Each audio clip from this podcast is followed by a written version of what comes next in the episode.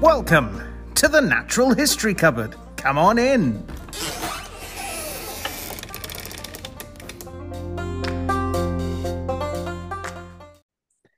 And welcome back to the Natural History Cupboard podcast, the place where the weird and wonderful parts of the natural world come together. I'm your host, Gareth, and with me, as always, are my co hosts, Aaron. Say hi. Hello there. Hello. And Drew. Say hi. Oh hi. Oh, hi, indeed. Oh, So, uh. What have you two been up to this week? You're, you- you're here. You've not been blown away by the wind. You've not been. Uh, oh, none of the windy. oh, it's it's absolutely howling it right outside my window at the moment where I am. So, uh, No, it's pretty still, pretty still here yeah. down in the valley. well, I was going to say that's what you get for living get down in a down in a valley. Yep. Live on the Yeah, top of the hill, and it's all wind. True little lolly, this valley is jolly. You two been up to much? Have we done any interesting nature-based activities? I've not week? done any nature-based activities. Everything I've done has been, I've been working on. I've been looking at a few things for the uh, benefit of the podcast and its listeners, but I this your mystery project again. several, Oh. several, but I, but like I, I'm nowhere further along than I'd like to be, really. Um, which I'm actually not so secretly a little bit irritated about, but I'll get it. I'll get it. interesting. Oh. Drew, what about you? I I come uh, so ill prepared. I I co I come prepared for everything else, but so ill prepared for this bit. I'm so bad at it, and it seems it seems like since I came back from the Galapagos, which I went to this year, by the way, um, that I've done nothing. Uh, but actually today, uh, as uh, part of a, a project, um, I assisted ordering three kilos worth of wildflowers. So I uh, wondered nice. where that was going. I'm assuming three kilos of wildflower seeds. Yes. Or- Yeah, yeah. Yeah. Ah, that's So cool. we're gonna s- snort. it's gonna be uh, it's gonna be So- chunky. It's, it's a lot. Um, I'm excited to find out what three kilos worth of wildflower seed actually looks like. Just a large bag of bird seed, really, isn't it? It's a lot. Yeah. But you know, it's all good. It's all gonna get planted. It's all gonna be good.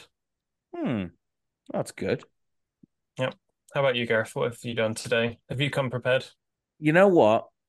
I've been racking my brain to Oh. think, have I done anything of any any real note nature wise this week? And I've not really at all. But there is one thing I did do on the way um tonight is I went and stood for about 10 minutes and just looked at the stars. So uh, it's really nice and clear out where I am. Um and did a good bit of looking at different constellations and wishing I knew far more about astronomy than I actually do. So I could spot, you know, um, Orion and the, and the Big Dipper and that, but that's about where my astronomy um, knowledge sort of ends, really. hmm Uh, and then I was able to spot the unmistakable flashiness of a plane. So uh, Yeah. I could yeah. I could pick that one out, but no, that's a, that's about it. There weren't even any owls uh, out and about where they normally are. So yeah, been a rather been a rather lackluster week, I suppose, in that sense. Yeah, fortunately so. Yep. At least you weren't doing astrology. well, Yeah. I did see that the uh, the moon was in retrograde and uh, Jupiter was spinning towards me and causing me to duck under a bridge or something. I don't know. Yeah, how are your chakras with all that wind as well? They're all. they're- I mean, they're all over the place. The thing Yeah, is, I unfortunately, I unfortunately left them out on the balcony, and you know they've been blown all over the place. You should never leave your chakras unattended. No, well, Chakra chakra identity theft is um very prolific in this day and age. Well, uh, look what look what happened to Thanos. One minute, Well, all his yeah. chakras are in the glove, and the next minute they're in Tony's. Exactly. mm, Exactly. He didn't And the- even know. and the You didn't issue know. you can cause with your chakras. oof, No. yeah, go to the doctor Well, if I your think- chakras aren't aligned. I think we bled this dry. Yeah, I think we? maybe. Hopefully, what we've got this week will uh, will alleviate your chakras. There you go. I've got another one in there. Um, Yeah. But also make up for our lack of, well, anything interesting that we've done this week. So um, Let's dive into things first off by uh, by opening it up with the news.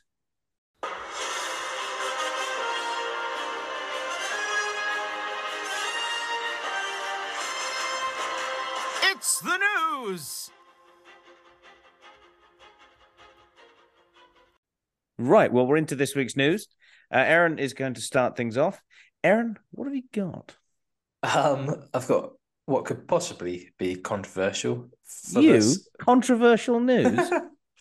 I don't know. I think it's. I think it could be good news. I can see why people would be worried. I can Yeah, see why I. yeah. I am a little bit worried. But Oh, if it's done well, then I think this could this could work. Uh, so the headline.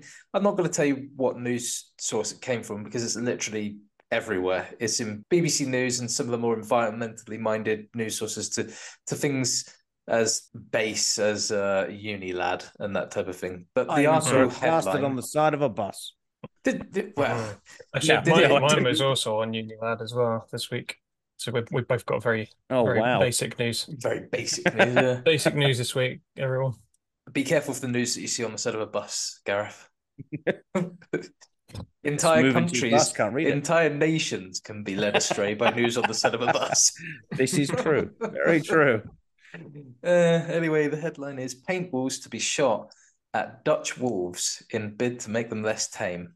So essentially, due to concerns that Eurasian grey wolves are losing their fear of humans, fears have arisen that the animals themselves could be in danger, which is nice. That's Mhm. nice. I think it's nice that that they're concerned about the wolves as opposed to uh, uh, as opposed to the people, or should I say, they're concerned about the wolves as well as the people. That's that's nice. The provincial government in Arnhem made the decision after a family in in Hoge Veluwe National Park entered wolf territory and unsurprisingly had a wolf stroll past them. The actual articles in true media Morning. fashion have uh, morning. I'm just going out for my deer. Would you like some venison? I'm I'm on my way to the natural butcher. In true media fashion, This wolf sounds stuck up. it does. He sounds, he sounds a little bit gammon, which would make the, the gammon upset, I suppose. Yeah. The articles are actually worded as the wolf strolled past the family in the national park, but I thought it wiser to mention that they were in the wolf's range when the wolf walked past. Uh, this wolf wasn't walking past the family garden in a suburb, it was in its own home, and people entered it, and nothing happened. It just Mm. walked on by. Uh, it did stop to look at them and take it in, but I think if you're used to things that are furry and you see a big naked ape in front of you, then it is a, worth looking at and thinking, what's going on over there? This is Yeah, especially if it is actually naked. yeah. Naturalists in the woods. Anyway, even Yeah. the article states that the wolf just strolled past. That's the article's words, uh, which sounds very calm and amicable. But calm Mhm. around humans is not actually the default mental state of a wolf that finds itself among, like I said, the hairless apes. Uh, similarly, nor is aggression. Indeed, despite the broken dreams of many a wolf lover who hears me say this, wolves are cowardly and they're skittish and they're flighty. Sorry to interrupt, but Mm. are we actually sure that this is a wolf? Not Uh, in the video, dog? the video is certainly wolf. Fair enough. Um, I'm, yeah, I'm just video- wondering whether it's you know that that usual penchant that people have for not being able to tell what an animal is at distance and Oh, well, making but- it out to be I the biggest and more dangerous thing than it could possibly be when it's someone's German Shepherd that just happens to have gone off the lead. Well, there are three very interesting factors to this news article, uh, Oh. and I know you're drawing parallels to to big cats in Britain. Very So- much so. So, factor number one is that this is an animal that naturally occurs there and not a myth that has existed for decades.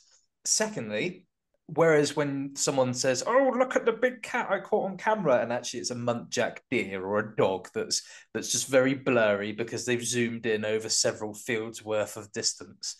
This video is actually very clear.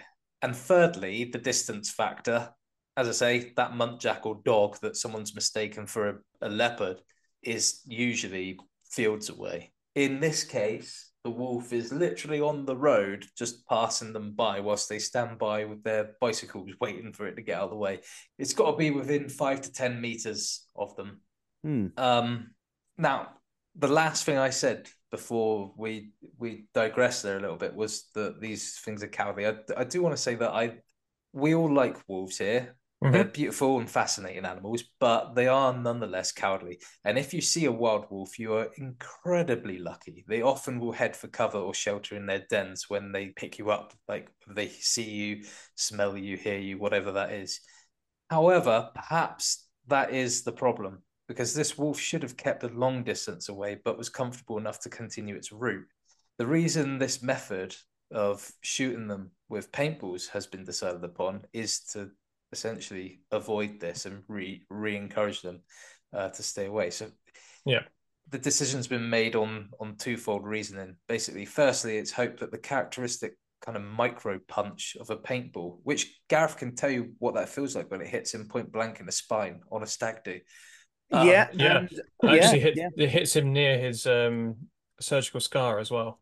Oh Top yeah. tip yeah. for everyone: don't have mm. surgery, then have your stag do, which is a uh, paintball session, yeah, and then expose yourself to being hit dead on center wise on your uh, fairly still recent surgical scar. Yeah, it's not great. I can only apologize. Gareth didn't know about the paintball though. No. he didn't know that was happening. I mean, to be fair, to be fair you did you hit him in the surgical scar, did you? Oh yeah, because there was yeah. there was one point where I was right behind him, lying down in like this grassy bit, and he good to know you're right all ready to me. turn on me. he walked right past me, and it was at that range where you're supposed to shout surrender. But I thought, ah, it's his stag do, bang, the shot you right in the spine. Uh, yep.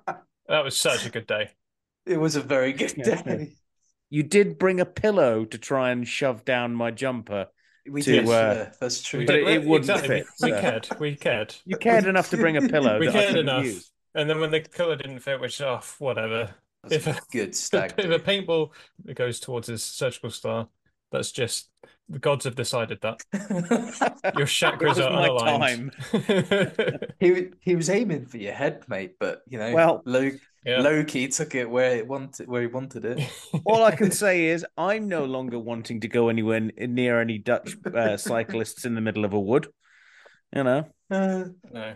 So yeah, that characteristic kind of stinging sensation from a paintball will hopefully cause the discomfort and shock necessary to encourage the wolves to rediscover their natural fear of people and yep. stay at least 30 meters mm. away from us. Gareth, I try and do that all the time. Now? Shot you, you stay 30 meters away from us. Yeah. Paintballs would have been great during lockdown. Yeah. Two meters um, or a shoot. Uh, so, so, secondly, the paint that is administered by a bursting round will mark the wolves for a limited period. And this is really important and key here because it allows the rangers to identify animals who have been hit and so repeat offenders and potentially problematic uh, individuals. This actually links into a topic that we're all very passionate and outspoken about here in the uh, cupboard, and that's pest creation. It's been claimed by the environmental agency Faunabescherming that the park officials have been feeding the wolves. Specifically, they claim to have reason to believe that the park owner himself is responsible for this, which is a little bit cheeky considering he had the absolute gall to suggest that wolves didn't belong in the Netherlands in the first place, apparently. Interesting. Mm. Um, yeah. So, so what's wrong with feeding your favorite wild animals where you find them? Well, invariably, they start to seek people out and whether we're talking about herring gulls on Devonian seaside villages or leopards in the Indian urban environments, this interaction always leads to conflict. And where human animal conflict occurs, the animals always lose. By feeding these wolves, if that's what's truly occurring here, then the park officials are participating in animal training, just not directly and not particularly well.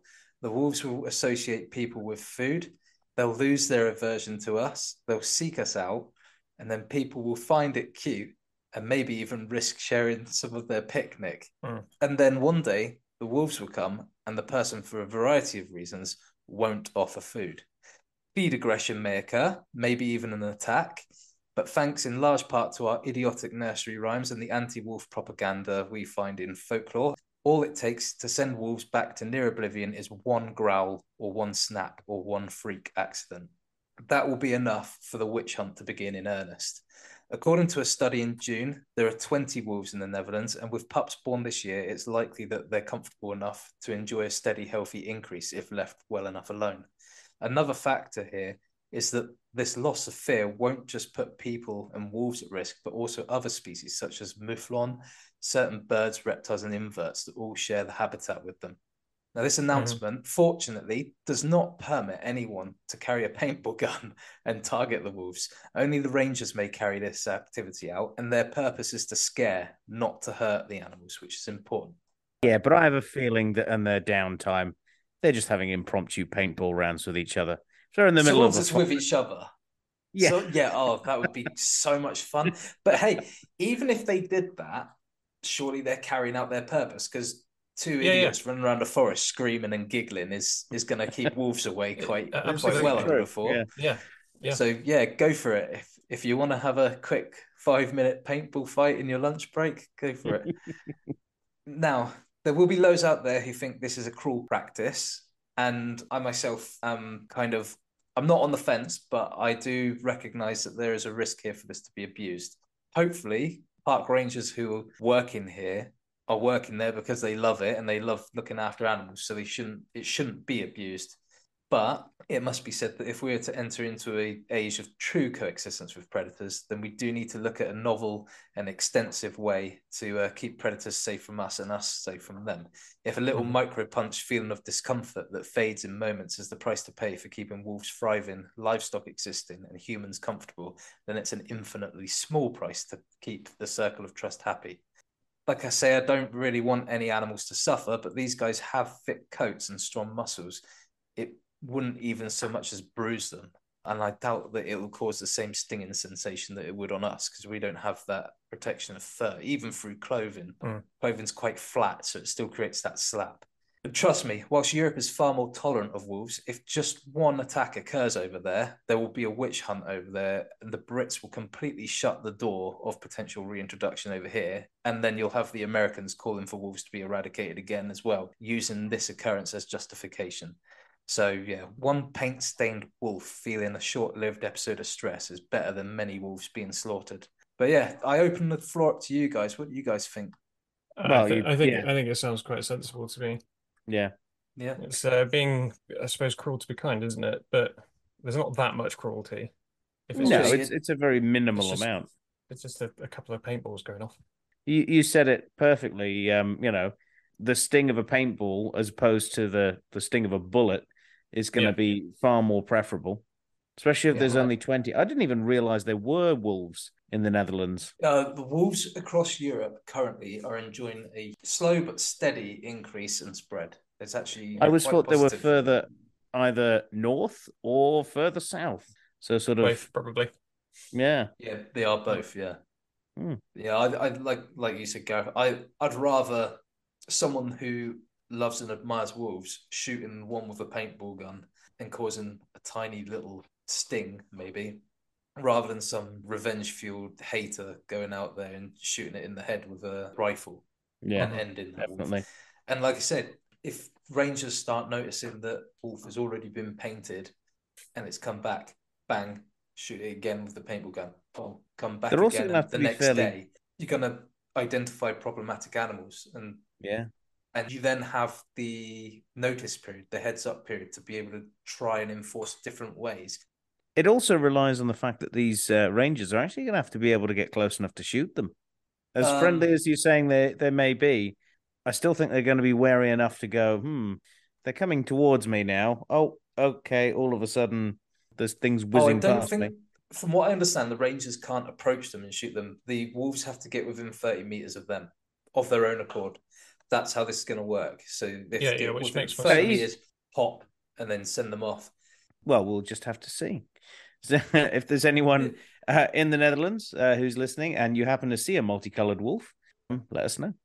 yeah, I did actually want to close out that one, polish this article off by asking people that do do you guys out there think that paintball and the wolf is justifiable? The way I worded that then uh, made me giggle. So, do you think it's justifiable to do this in order to keep each of the species involved safe? Let us hmm. know. Mm-hmm. Get in contact. Yeah, yeah.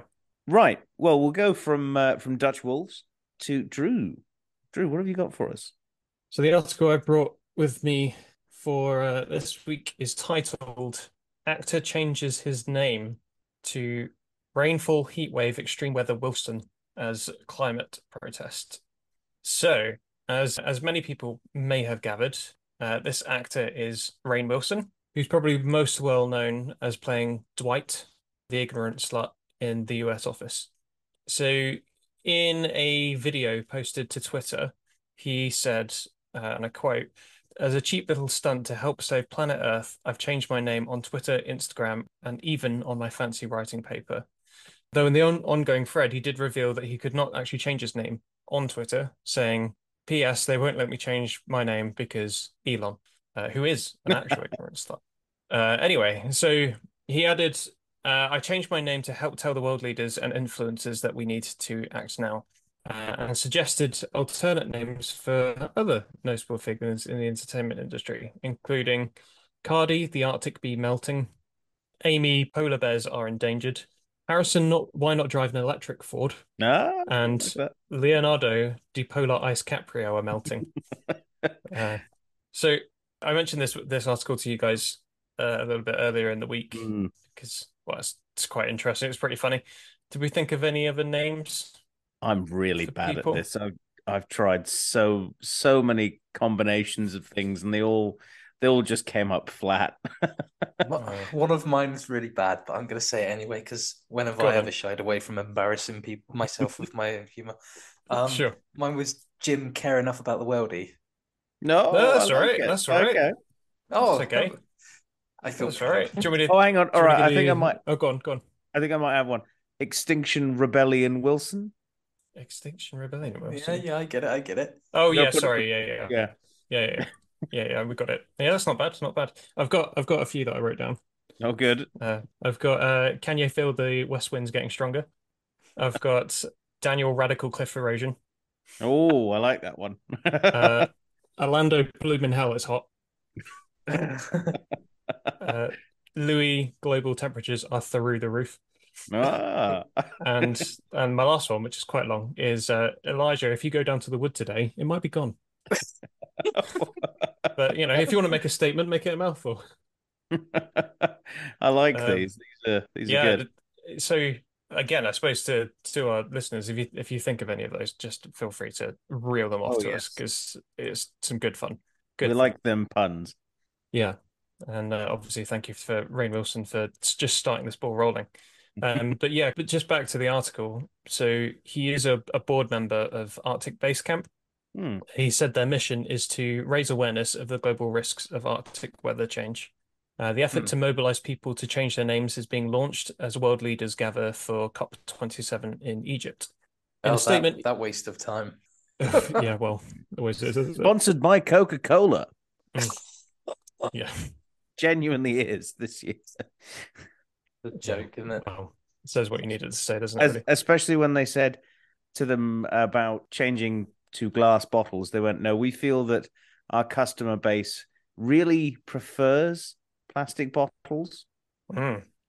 But if COP is good for anything, it's going to be a great paid nap for all the uh, the MPs, especially the British ones. Well, well, it's when they can be bothered to turn up. I mean, you know, got to have a good week's worth of uh, cajoling Rishi Sunak there, our new uh, overlord. He was he was there for less than a day, wasn't he? Was he there less than a day? I'm pretty sure he was there I bet than a that. day. I bet Yeah. that was worth flying him all the way out to Egypt for. Yep. But the um the he who shall not be named anymore because he's not the prime minister anymore. He's apparently he's you know because he wants to stay in the uh the limelight. He's still around and uh, saying some stupid things again. But yeah, We Uh, can uh, power the country with badgers uh, and rhubarb, yes, something like that. I think know. that's what he said. I think that is what he said. Probably not far from it. Uh, so yeah, in a, in a statement, Rainn Wilson called on others to log on to, I quote, uh, arcticriskname.org and create a name that will bring attention to this problem. Then, and this is the important part, change your social media profile or display name to match your new Arctic risk name. Uh, if enough of us do this, then maybe COP27 will be where our world leaders sit upon and notice uh, Arctic risks and introduce a solution. So, you know, worth a try, isn't it? And it ultimately is a bit Hmm. of fun and uh, yeah, I mean, sends sends a message out. But I'm sure people will whine as they often do, and say, oh, I hate it when celebrities just get political and start spouting their opinions around, despite that in itself being an opinion.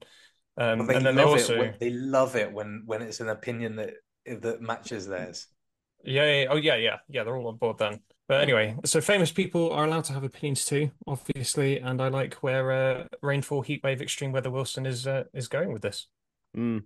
It's not the sort of thing you can easily fit on a business card, but you know, I'm sure he doesn't need too many of those.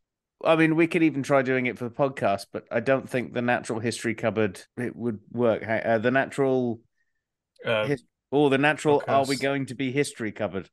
well, we'll find out if we lose any listeners. Yeah. Well, it's, it says Not on the natural zombie fires burn in history cupboard. Oh, all right. okay, fair enough. Became a little bit more horror movie than uh Natural harsh heat wave history cupboard. oh, that one kind of works. Natural Yeah. supply chain disruption history cupboard. Yeah, yeah. I'll yeah. stop now. I'll stop now. Yeah, yeah. So Wow. yes, this uh, this website's clearly there. I'm assuming it's an auto generator sort of thing. Yeah. Cool.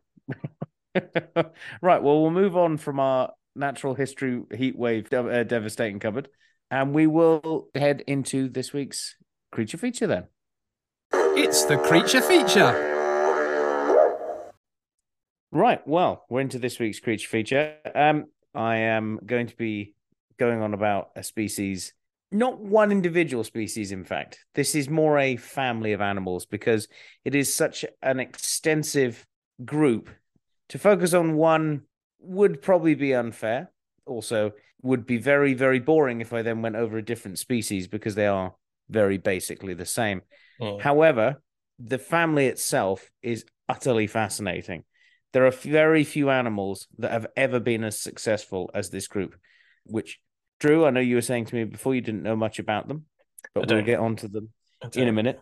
So we're going to start this creature feature off on the muddy sea bottom of the early Cambrian period, roughly 521 million years ago Oh, my favorite. when the world was a very odd place. There's no fish, no sharks, uh, no squid, octopus.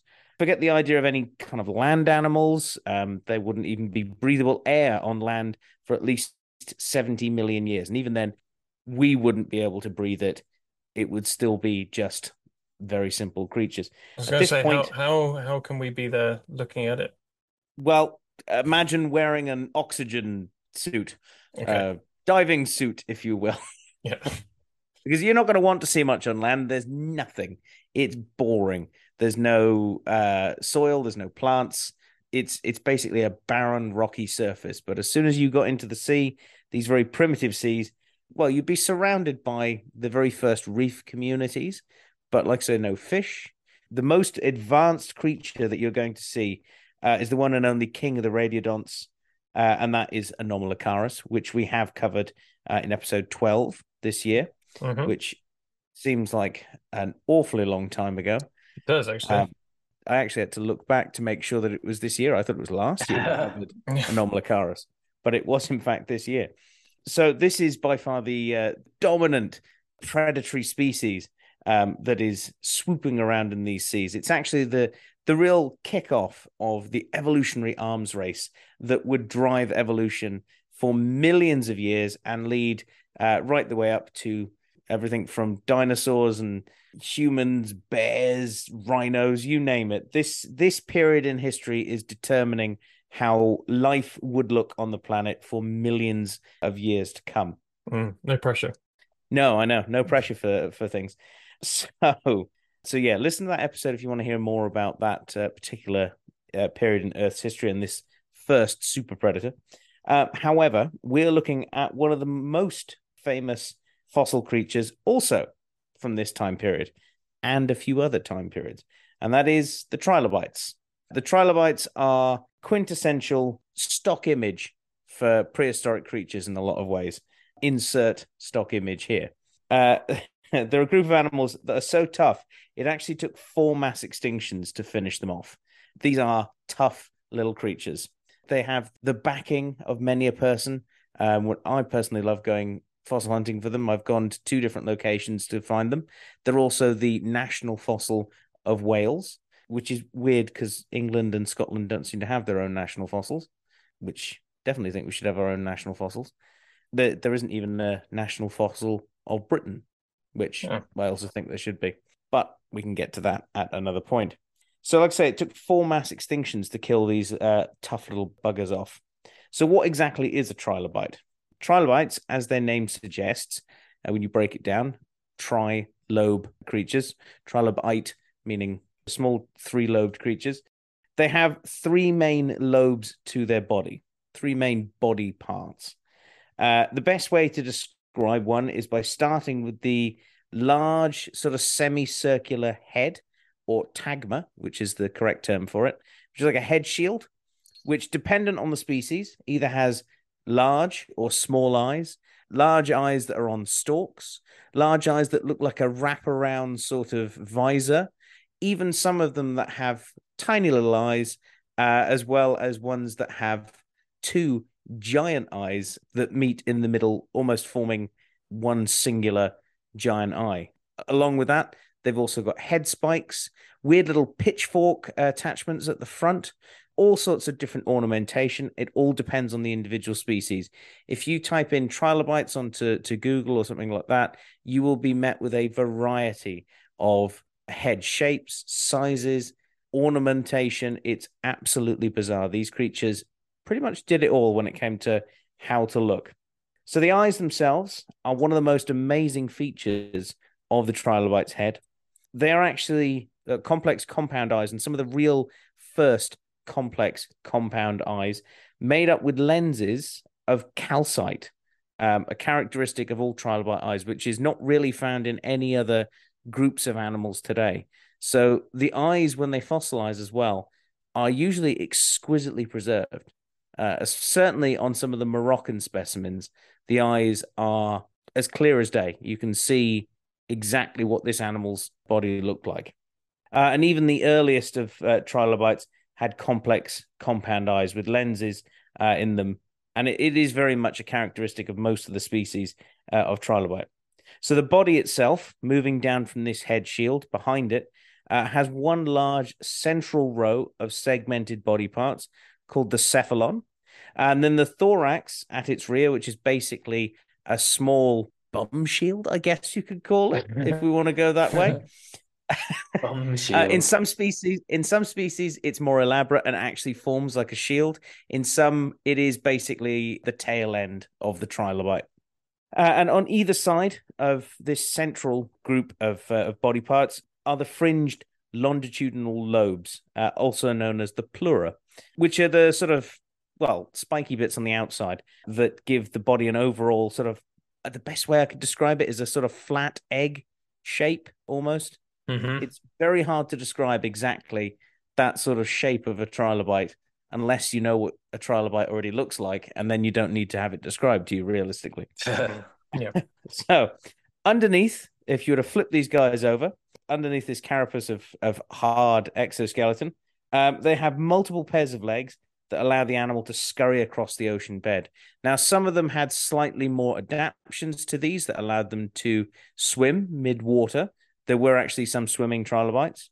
Some of them were far more seabed based and would have been very good at digging and had slightly more beefier legs for doing exactly that. The one thing that they do have is uh, legs, and they also have sort of small swimming uh, arms further up on the body that allow them to actually move water around them and help to oxygenate what they are breathing in. So they are really good at being able to make the best of pretty much any situation that they were in. These hard shell survivors are arthropods, which means that they have jointed legs. Um, the arthropods as a group are very much still around today.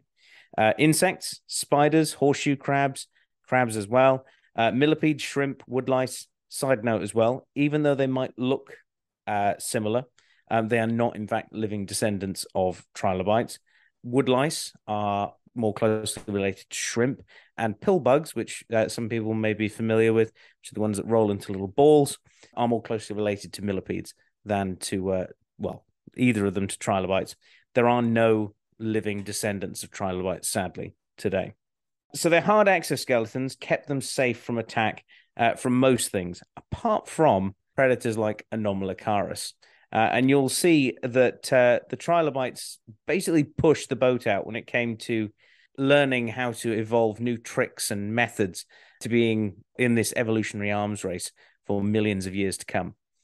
So some trilobite fossils have also been found uh, rolled up, a bit like pill bugs, curled up Hmm. uh, and fossilized in that same state for protection. Uh, and evidence suggests this sort of what's known as enrollment or volvation, Yeah. Oh, volvation, oh. which is a brilliant word that I Mm. found in the process of doing the research for this particular species, uh, help protect against the inherent weakness of arthropod exoskeletons, which basically was a way of coping with being attacked by anomalocarids. So they were able to roll themselves into a ball, and that meant that there's very little chance that the anomalocaris would be able to sort of really find an edge to start crunching down on. And the way that we found these specimens as well seems to have come from mudslides that have happened underwater. Um, most of the ones that have been rolled up appear to be in places like Morocco, um, which is very heavily covered in trilobite fossils. What seems to have happened is small groups of trilobites uh, on the seabed have basically had a whole sort of mudslide come over the top of them whilst they were in this curled up state, basically preserving them perfectly uh, and in very, very pretty poses as well for people to then find millions of years later. Side note on that is some of the most exquisite specimens from Morocco. They have a truly amazing way of preparing them as well. They look absolutely stunning. Um, and the ones that do come out of there are, even though they are, li- well, they were living creatures, they are almost works of art. The sort of skill that goes into the preparation of them. Uh, I don't know whether you guys want to look up some of the Moroccan trilobites whilst we're Oh, talking, yeah. so you can see. Mhm. But yeah. So, where do you think you guys would find trilobites? Now, I've mentioned two places in the world where you'd find Morocco. them: Wales and Morocco. Oh. Um, but uh, can you think of anywhere else where you might find them? Everywhere. Yeah. Aaron? I was thinking everywhere, but to be more specific, what about the Arctic? Well, everywhere is is pretty much what I've got. Actually, the simple answer is everywhere. Um, these arthropods are found in pretty much every marine paleo environment from the uh, the times that they've been found. They're from extremely shallow waters to very deep waters. It would appear to be uh, as well uh, going into almost freshwater systems as well um, in coastal, you name it, uh, cold water, warm water. They seem to have gone wherever they possibly could. Uh, and trilobites are found on all modern continents uh, and seem to have occupied every ancient ocean from which Paleozoic fossils have been collected. So there's a good chance you could go trilobite fossil hunting wherever you are in the world. Um, you just got to have the right age of rocks. They were very, very common all over the place. Like I say, they were true masters of their marine habitat. So, why don't we have trilobites around today if they were so successful? Because I'd absolutely love them to be around today. I think they'd be awesome little creatures to see if you went swimming. The uh, the simple answer is they have suffered well greatly actually over millions of years. They got driven bit by bit extinct.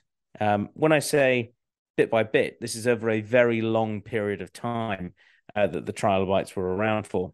Hmm. So they were doing fine up until about 445 million years ago, uh, when Earth's climate basically dealt a, uh, a double blow to life. This is all life on the planet at this point. Uh, a dramatic cooling changed the Earth's ocean currents uh, and locked up loads of Earth's water in the poles and basically, well, in, into a, a small ice age at this point which dramatically lowered sea levels uh, and wiped out about half of all trilobite families in the oceans globally. So 50% gone. At this point, we also lost about 20% of all living species as well. But to lose 50% of all representatives of your your group of animals is pretty devastating.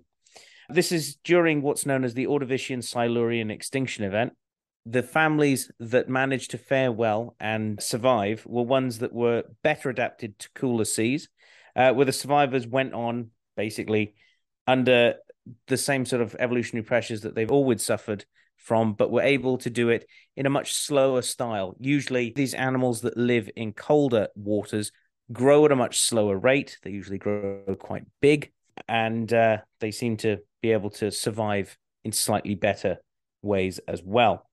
However, the next real blow for these guys happened about 420 million years ago. This is when the first jawed fish start showing up. So, up until this point, they've only really had to worry about anomalocarids, uh, sea scorpions, and the first sort of members of the squids, uh, an octopus, and nautiloids. But now jawed fish have turned up. So, this has ramped up the the amount of predators that are around.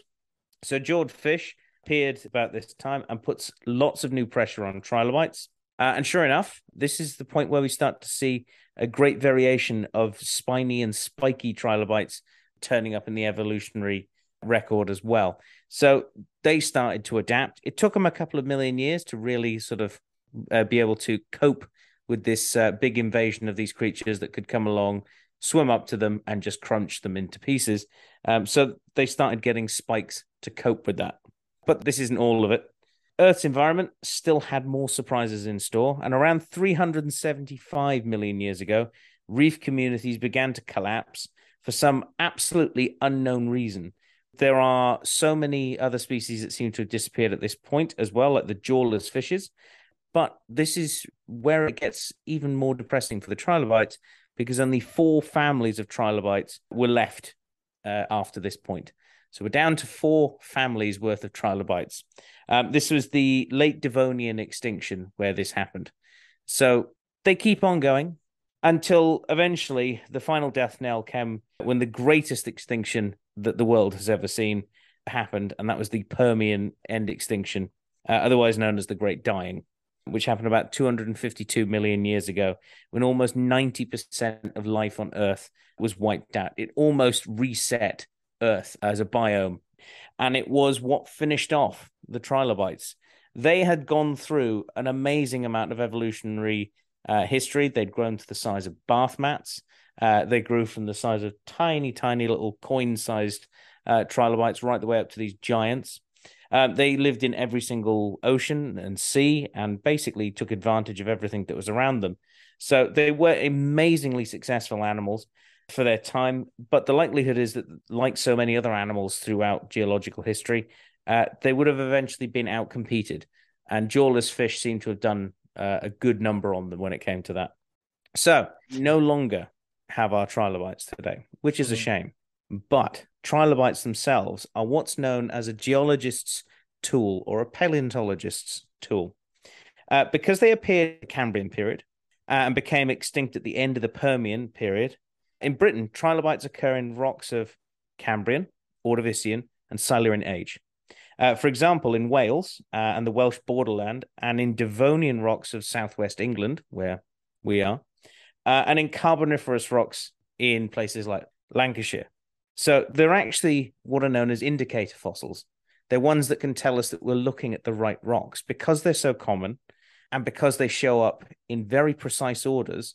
We can use them as basically a roadmap of uh, geological history. So geologists use trilobites in a variety of ways uh, to help them understand how the Earth has developed. One use is relative dating and stratigraphical uh, correlation of sedimentary rock successions, especially in, in rocks of Cambrian and early Ordovician age.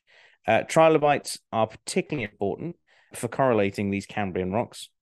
Uh, and one species that's really useful is called Paradoxides, for example, which is generally found in England, Wales, Newfoundland, Sweden, Spain, and Siberia, uh, and shows that these rocks are all of the same age, the Middle Cambrian. So, other useful trilobites for this sort of way of telling things apart include Merlinia, which is named after Merlin from the early Ordovician, as well as another one called uh, Kelemenia from the Silurian. So, there are a variety of these very quite noticeable species that are used throughout geological history. Another use of trilobites in geology uh, is actually to reconstruct past geographies. So obviously the Earth has changed quite a bit, and working out this paleogeography and past environments, uh, the all the early Ordovician trilobite Petigurus, found in the northwest of Scotland, but nowhere else in Britain, is also found in North America. And early Ordovician trilobites from England and Wales, uh, known as Placoparia, are unlike those from North America, but are also found in France, Spain, Portugal, Bohemia, and North Africa. This is evidence showing that much of Scotland was closer to North America about 500 million years ago and was separated from southern Britain by an ocean that has been known as the Iapetus Ocean. So essentially, the Independence Ocean. if you imagine the Atlantic doesn't exist at this point, Hmm. um, you end up with north the eastern coast of North America, going up to Greenland, and imagine just cutting the top of uh, well Northern Ireland and Scotland off from the UK, putting them closer to Greenland. England and Wales and the southern half of Ireland is now essentially where it is in relation to uh, continental Europe today, and put an ocean in between them. You end up with these very, very similar types of trilobites in the same places. Hmm. Um, but all that's happened is Scotland uh, has drifted towards England, and eventually they collide together, and they've the um, the collision of these continental plates actually created what are known as the Caledonian Mountains, and there are mountain ranges that are technically connected to parts of North America in Britain today, and uh, it it just shows that you know the past geological environment that was there before. So the trilobites are incredibly useful animals for being able to uh, to tell us about the past. Uh, they're also, like I say, the national fossil of Wales. They're also incredibly funky little looking things, and definitely one of my favorite fossils to uh, to go looking for, and one that I yeah genuinely wish we had uh, trilobites still with us today. But um, yeah, there is the rain and the fall of the trilobites. Like I say, we could quite easily go on about individual species, but I don't think it would be anywhere near as uh, as as fun as the whole sort of over arc of uh, of trilobites themselves. Hmm. Forgive me for asking because you may have already given the answer to this. Do Mhm. we know how many, well, how many species have been discovered of trilobite?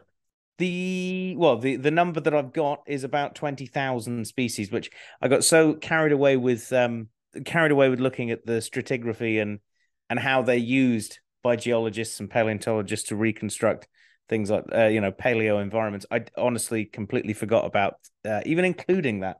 But yeah, there's roughly about twenty thousand. I certainly know that there are more being named all the time because they do show up from all over the place. Did you guys manage to see some pictures of uh, Moroccan trilobites? It was spiky. Oh yeah, some of the the the fossil preparation skills Mm. that those guys have are unbelievable. It's amazing. Yeah, they've managed to get right around Mm, the entire thing, haven't they?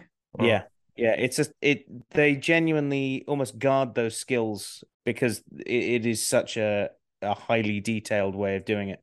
It's an art. Yeah, Yeah. yeah, yeah. And they're exported all o- across the world. So yeah, they're a really amazing looking creatures. And you know, I'm sure we'll come back to them at some point. Right. Well, let's go into our um mailbag, shall we? Bing! You've got mail. Ooh, it's an email. Right. Well, we're into this week's mailbag. And our listener question that we had uh, was What is your favorite dinosaur from the country that you live in? And we had a few responses.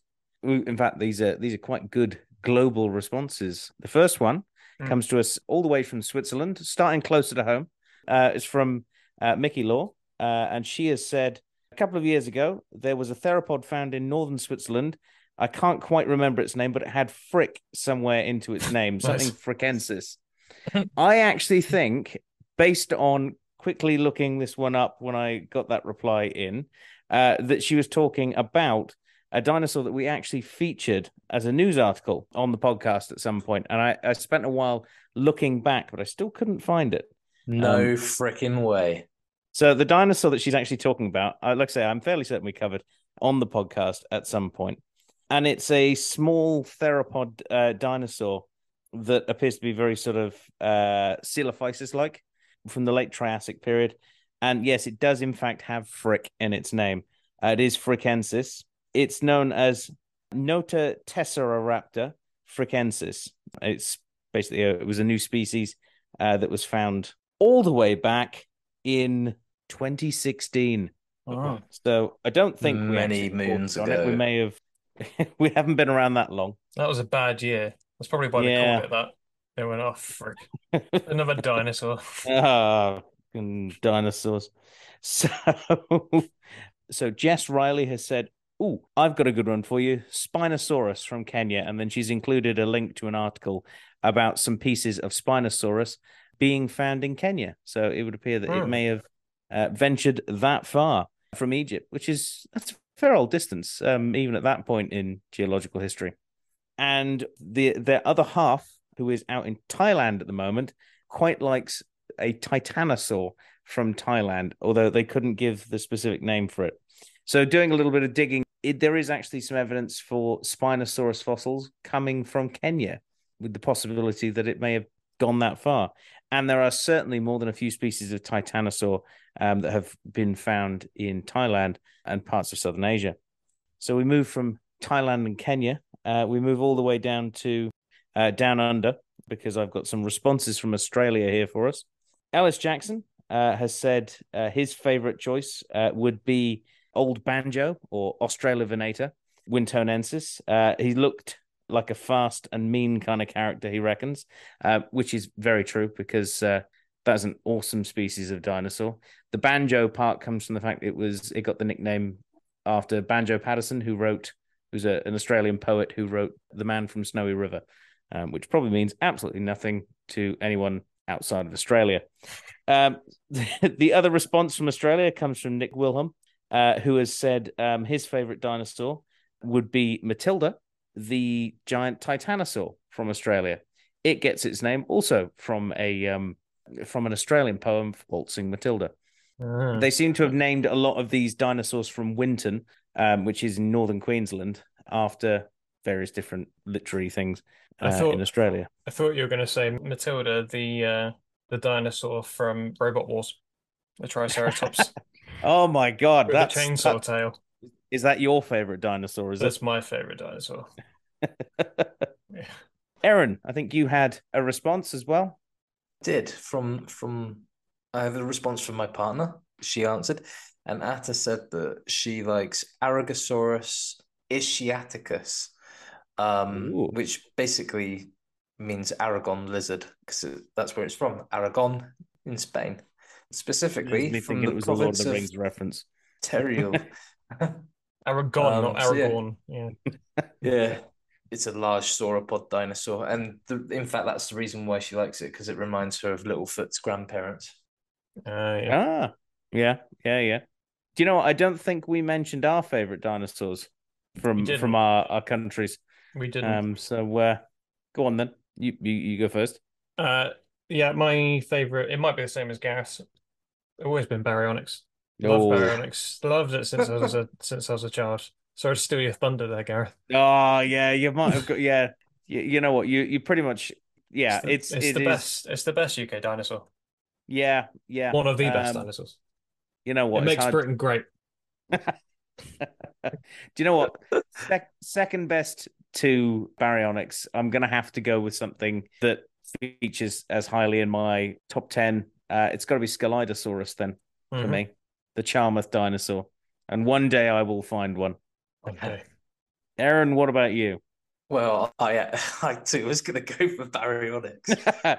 we are so But, uh, basic. Well, basic I'm so Baryonyx. basic of it.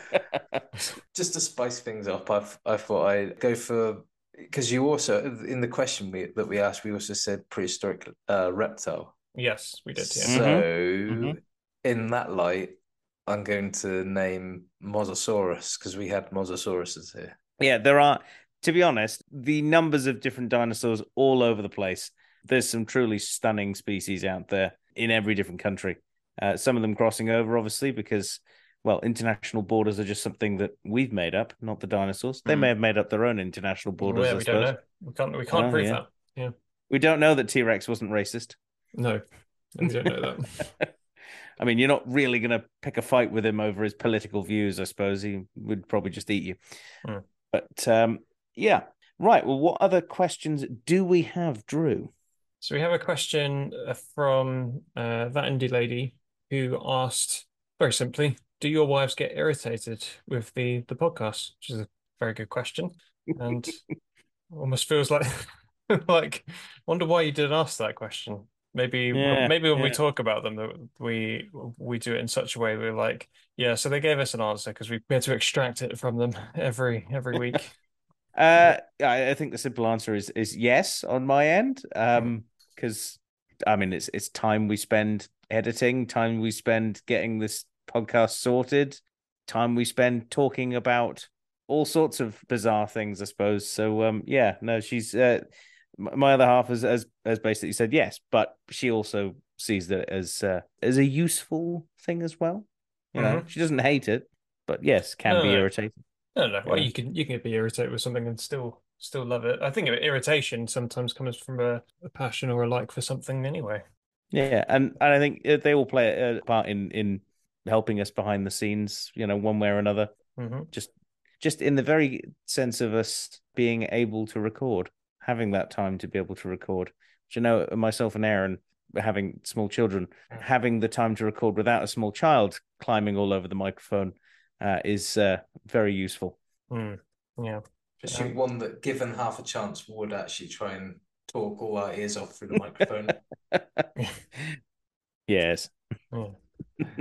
But for my for myself or from from Jess rather, yeah, I asked asked her this question. She said yes, same as Paris as for Gareth, and she said particularly though when I was when I was editing a lot, I think I was editing it from about around the Vulture episode up until relatively Yeah. recently, where where you guys have well, actually, I went to Galapagos and uh, then you guys didn't really have much of a choice.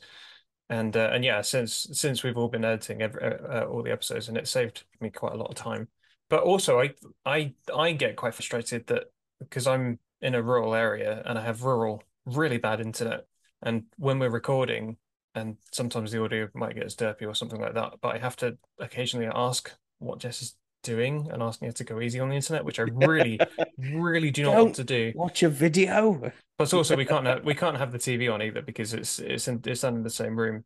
So yeah, it does it does affect, but at the same time, obviously she does enjoy it, and she puts a lot of work and effort into it because she does a lot of Twitter and um and obviously last year's quiz, and maybe maybe we might do another one, No, maybe, and uh, if we do that will that will be if Jess, you're good. Jess's Jess's hard work as well. Yeah, yeah, if you're good. That's your Christmas present if you're good. If not, we'll Yeah. find a way to get coal to all of you. Yeah, Which, to be honest, the way that fuel prices are and things like that, it's actually probably not a bad investment, you know. No, no. Although we shouldn't really be, really be burning coal. No. Um, for my part, I, I I think Atta does get irritated by it, but she's also very supportive of it and enjoys me doing it. I think it stems from just getting time together, really, Mm. um, more than anything else. Uh, and it's it's only like a small, like she she's not like super irritated, just just like minor irritation that, that I go off and be nerdy for a bit. Yeah. Yeah.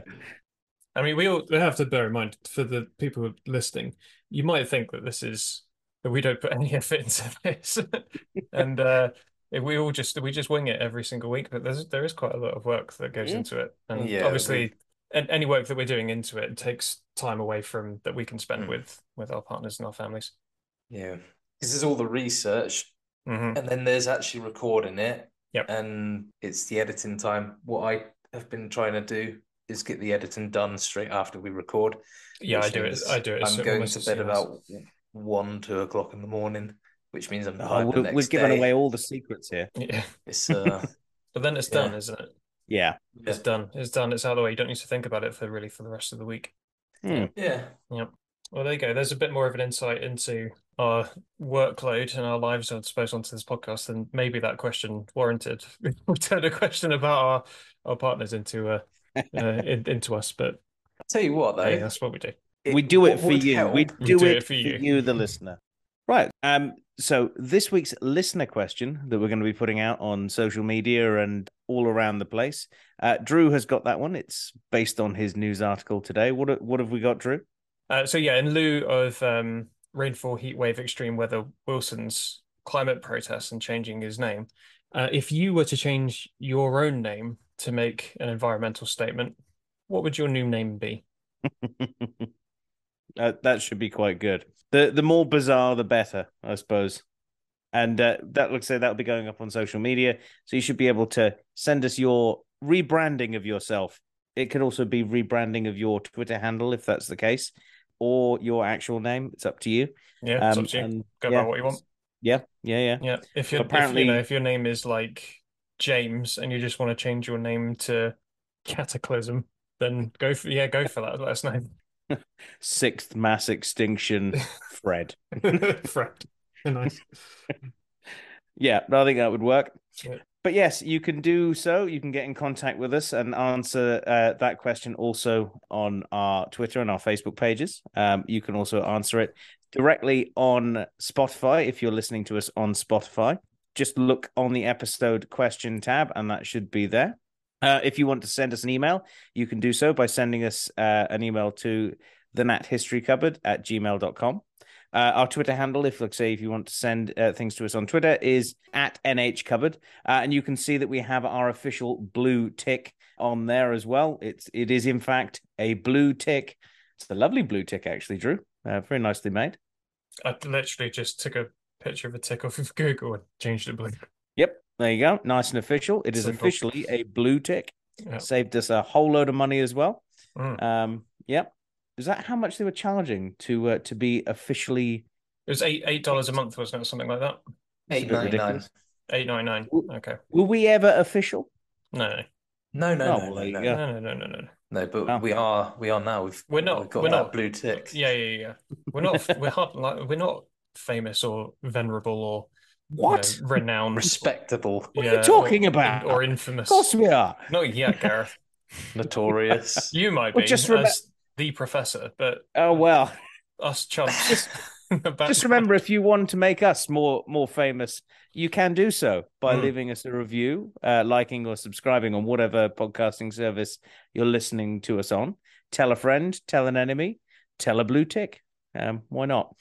But that just leaves us to say a big thank you to you, Drew. Uh, thank you, Professor. It's indeed a pleasure. Mm. Uh, and a big thank you uh, to you coming along as well, Aaron. Yeah, no worries. Has the spider caught up with you on the floor yet?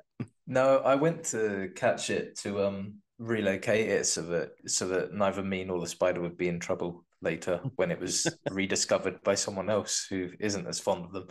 Um, and unfortunately, the spider took this as an attack and ran away, and now I can't find it. Oh, you scared him. Don't tell my partner.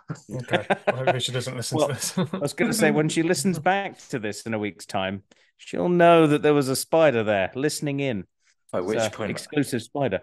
a week is a long time to, to to hide ship spider. myself somewhere safe. well, if we don't hear from Aaron next week, we know what's happened. Mm. well, that, that just leaves me to say a big thank you to you at home for listening, and we will see you next time here in the Natural History Cupboard. Bye. Bye. Bye. You know, I'm something of a hard shelled arthropod myself.